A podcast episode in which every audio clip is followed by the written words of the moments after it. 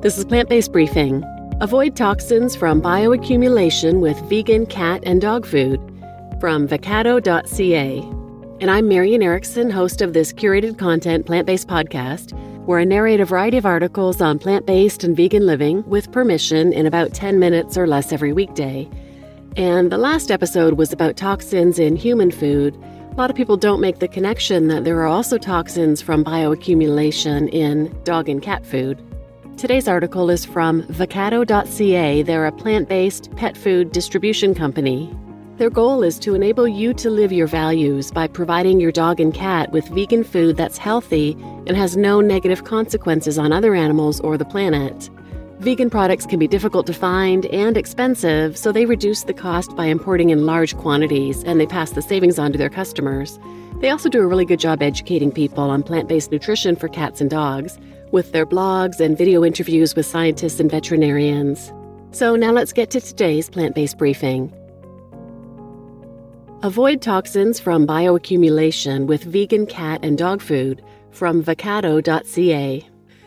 Why should we care about bioaccumulation?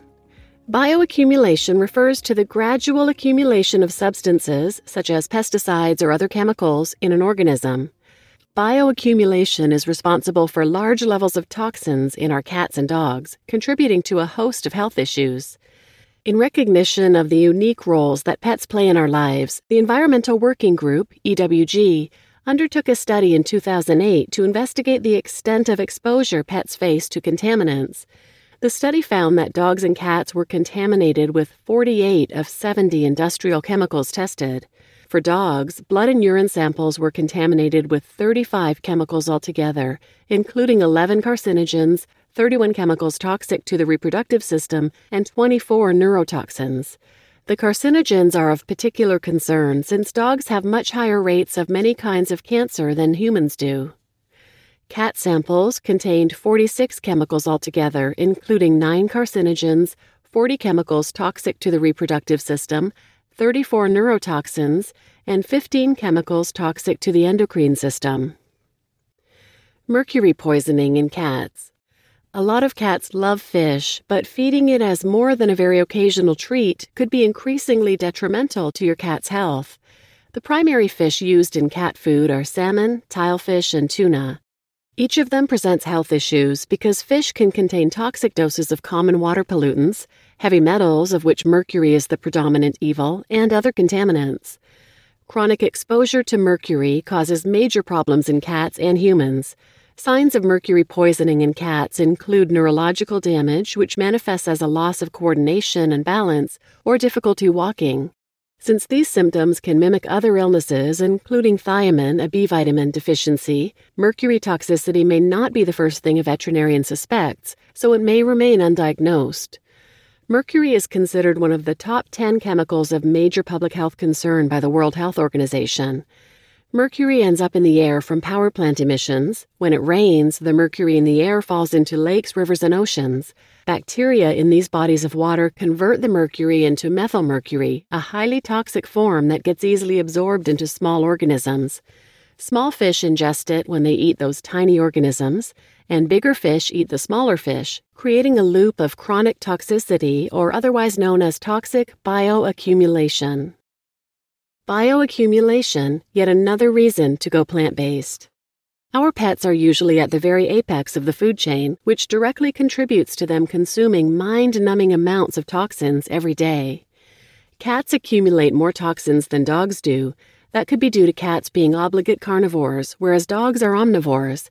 Cats are fed exclusively meat-based diets, whereas dogs generally consume some plant-based food as well, which lowers their toxic load. How can we avoid toxin accumulation? High levels of toxins pose significant health risks and increase the incidence of cancer. According to Doctor Richard Pitcairn, even more important are the very real health effects from feeding at the top of the food chain. We don't know the levels of pollutant accumulation in the tissues of animals, but in people it has been found that well over one hundred chemicals are now resident in our tissues, especially in those that regularly eat meat. Avoiding animal flesh in our diets very much reduces this toxic accumulation. Veterinarians knowledgeable in plant-based diets recommend dog and cat guardians switch to plant-based food to improve the health of their companion animals. According to Doctor Armadi May, a practicing veterinarian, there's the issue of the extreme bioaccumulated toxins that are present in all flesh foods, whether it's organic or non-organic. There's still a tremendous number of toxins, including heavy metals, which are including mercury in seafood, arsenic in chicken, and various other bioaccumulated toxins that are called persistent organic pollutants.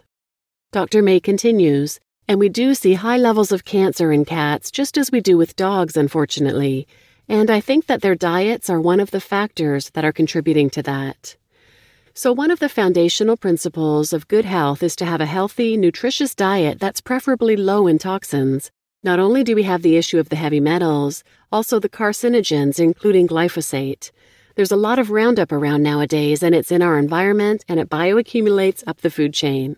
So I think feeding a plant-based diet, as long as it's nutritionally complete and balanced and meets their caloric needs and their protein needs, et cetera, then that can actually provide a healthier option. Consumption of food lower on the food chain cohesively reduces the amount of toxins we intake. When we switch our dogs and cats to plant-based diets, we switch them to a class of food where there are less accumulated toxins, whereby directly contributing to a longer lifespan. Transition your cat and dog to a plant-based diet to reduce toxic load on their bodies and protect them from diseases associated with bioaccumulation of toxins. You just listened to Avoid Toxins from Bioaccumulation with Vegan Cat and Dog Food from Vacado dot c a. And I'm your host, Marian Erickson. I have a number of other episodes on vegan dog and cat food, so I'll link those in the show notes. But wherever you listen to this podcast, you can also just search for dog or cat, and those will come up.